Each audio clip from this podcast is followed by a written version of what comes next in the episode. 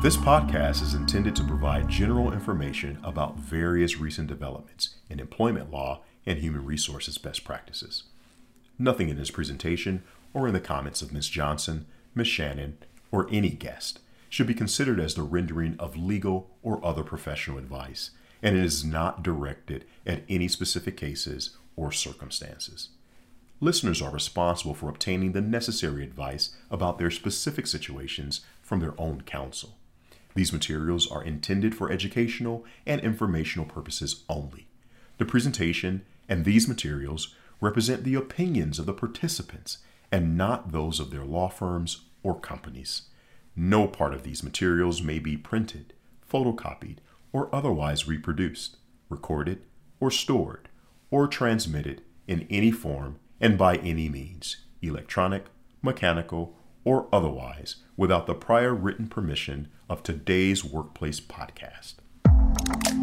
Welcome to today's Workplace, a podcast created to keep employers current on the latest employment law trends while providing proactive solutions to the everyday issues arising in today's rapidly changing workplace. Is your business prepared for today's workplace? Let's find out with your hosts, Barbara Johnson and Belinda Reed Shannon. Welcome to today's workplace. In some of our recent episodes, we have discussed COVID 19 and vaccine mandates. We discussed the new federal executive order from President Biden mandating vaccinations in the federal sector and for federal contractors, and directing OSHA to implement regulations mandating vaccines in the private sector. On November 3rd, 2021, OSHA issued its emergency temporary standards, and employers across the country are working feverishly to understand these new standards. Belinda, let's revisit President Biden's September executive order. What did Biden direct OSHA to do? Hi, Barbara. Uh, so, President Biden's executive order directed OSHA to broadly require all private employers with 100 or more employees to mandate COVID 19 vaccinations or at least weekly testing for all employees. Covered employees, employers would have to provide paid time off for the time it takes for workers to get vaccinated or to recover if they're under the weather post vaccination. Biden had estimated that the emergency temporary standards, which we're calling ETS, would impact over 80 million workers in the private sector. So, can you tell us, Barbara, what is in the ETS? Well, OSHA starts by spending a lot of time in explaining and defending what the ETS is and why it has been issued. And recognizing, I'm sure, that there have been and will be a ton of challenges. So OSHA explained that COVID 19 was not known to exist until January 2020. And since that time, that nearly 745,000 people, many of them workers, have died from the disease in the US alone. And at the present time, workers are continually becoming seriously ill and dying as a result of occupational exposures to COVID 19. OSHA expects that the vaccination and testing ETS will result in about 23 million individuals being vaccinated. The agency has conservatively estimated that the ETS will prevent over 6,500 deaths and over 250,000 hospitalizations. And then OSHA goes on to articulate several important determinations. First, that unvaccinated workers face grave danger. Unvaccinated workers are more likely to contract and transmit COVID 19 in the workplace than vaccinated workers. And OSHA has determined that many employees in the US who are not fully vaccinated against COVID 19 face grave danger from exposure in the workplace. And this finding of grave danger is based on the severe health consequences associated with exposure to the virus, along with demonstrate with evidence that demonstrates the transmittability of the virus in the workplace and the prevalence of infections in employee populations. The second determination is that the ETS is necessary. And OSHA goes on to provide its rationale with respect to what the fact that workers are becoming seriously ill and dying as a result of COVID 19. Thirdly, OSHA has determined that the ETS is warranted in that it is limited to employers with 100 or more employees. And it rationalizes, OSHA rationalizes that in light of the unique occupational safety and health dangers that COVID-19 presents, that you know there's an uncertain economic environment for, of the pandemic, that OSHA is proceeding in a stepwise fashion in addressing um, the emergency that this rule covers. So it's starting with 100 or more employees, but less confident that it can do so without disruption for employers with less than 100 employees. So OSHA has said it needs additional time to figure out how to assess the capacity of smaller employers. So it's starting with the 100 employee threshold. Oh, okay. Um, and I know that there's some other OSHA determinations. Um, you know, they determined that eh, they've evaluated the feasibility of the ETS and determined that the requirements of the ETS are both economically and technologically feasible. So OSHA intends the ETS to address comprehensively the occupational safety and health issues of vaccination, wearing face coverings, and testing for COVID 19.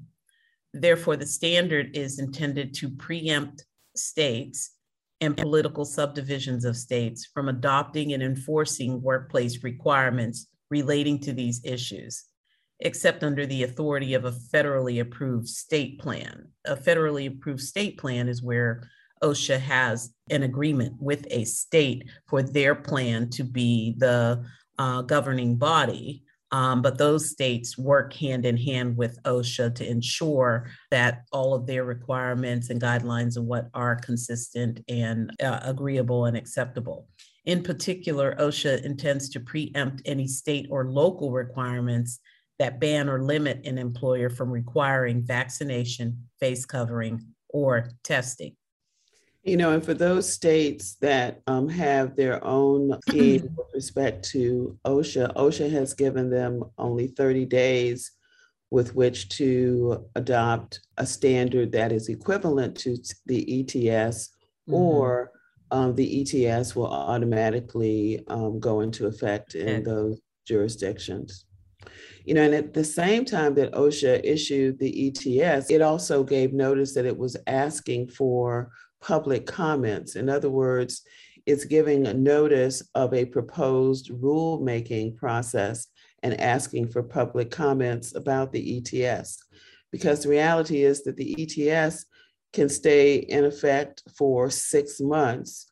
And meanwhile, you know, we're waiting for um, all of the legal challenges mm-hmm. to work their way through the legal system um, we're also um, waiting for OSHA to issue its final um, standards with mm-hmm. respect to with respect to mandatory vaccinations.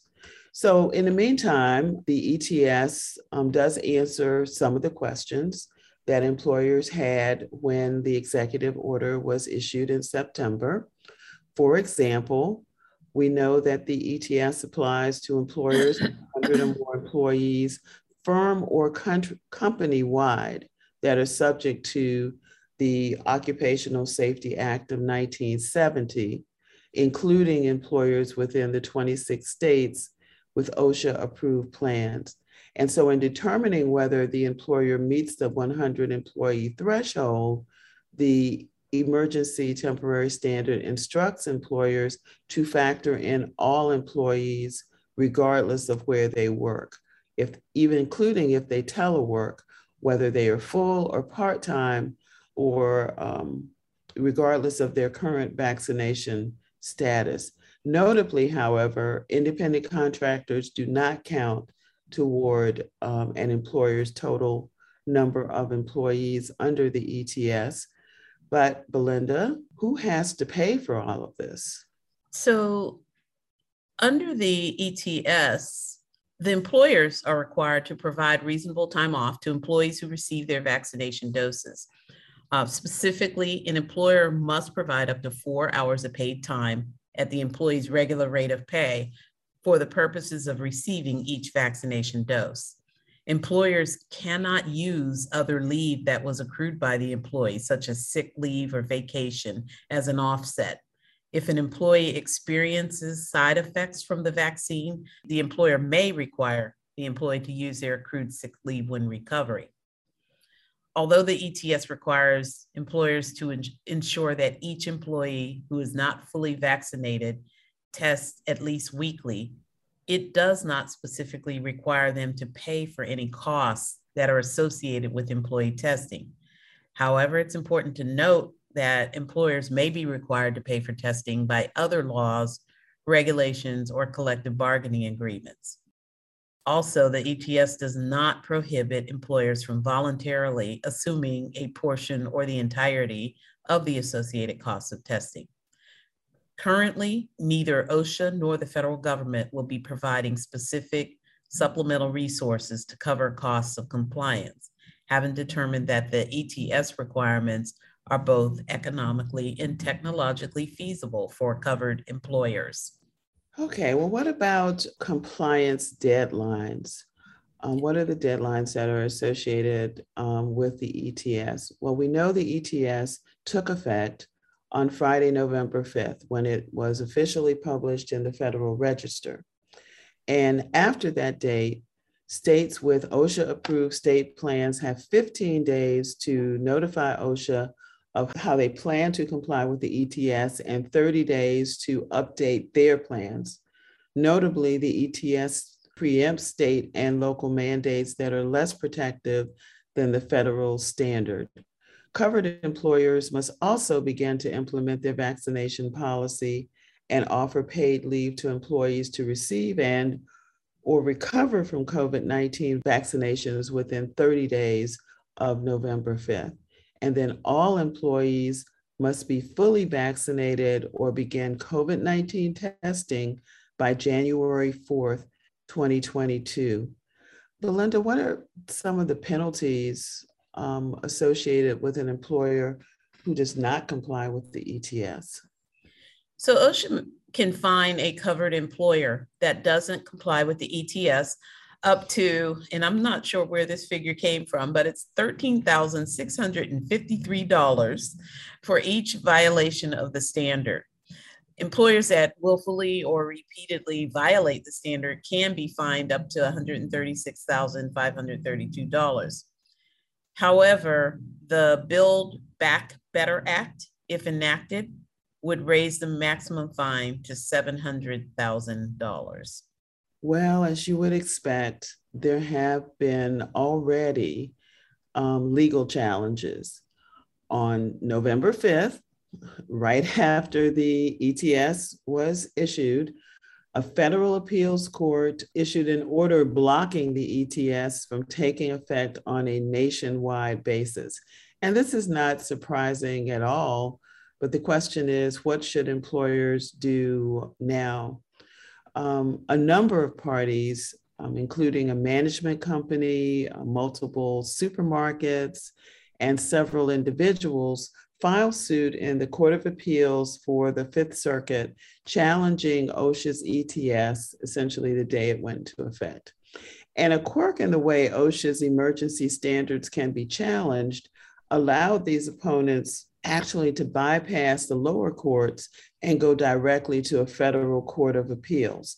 The Fifth Circuit challenge is not alone, and similar challenges have also been filed in the Sixth, the Seventh, the Eighth, and the um, 11th circuits.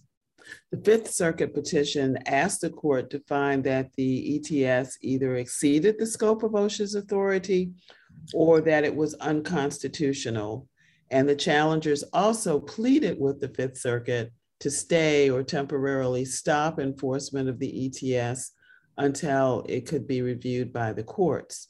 So within 24 hours, the Fifth Circuit um, issued a brief order staying the ETS until it could be fully reviewed by the court.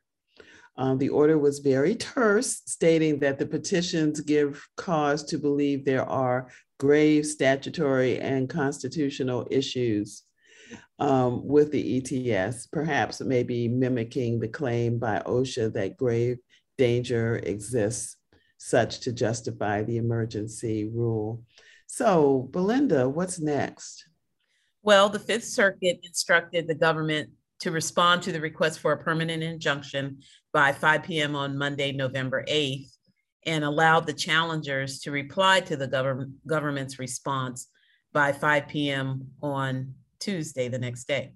This means it is possible that we will hear a final decision from the Fifth Circuit in the very near future. We'll probably see further rulings in the coming days and weeks from other federal appeals courts as well, some following in the Fifth Circuit's footsteps in blocking the ETS, others ruling that the ETS stands on solid legal footing. With a patchwork of various legal rulings expected, there will ultimately be a unifying judicial order having the final say on this matter. Now, whether that ruling comes from the multi district litigation panel, which is an assembly of federal judges that manage certain kinds of national litigation spanning several jurisdictions, or whether it will come from the US Supreme Court, that remains to be seen. So, where does this leave employers, Barbara? Well, in that we just don't know kind of place. At the moment, the outcome of the OSHA ETS is uncertain. And while OSHA must refrain from enforcing the ETS until at least the Fifth Circuit says otherwise, this could change in the blink of an eye if the full panel of an appeals of appeals court judges removes the stay. And again, with several separate lawsuits filed in different courts, challenging the ETS, it is likely that a final binding and unifying determination will not be made for weeks or even months. So, what should employers do, Belinda? Well, as of right now, an employer's best course of action is to familiarize itself with the requirements of the OSHA ETS and be prepared to implement those requirements if the stay is lifted and the emergency rule is revived. I think the best course of action is to prepare for the ETS, but wait to implement it until the judicial outcome is more certain.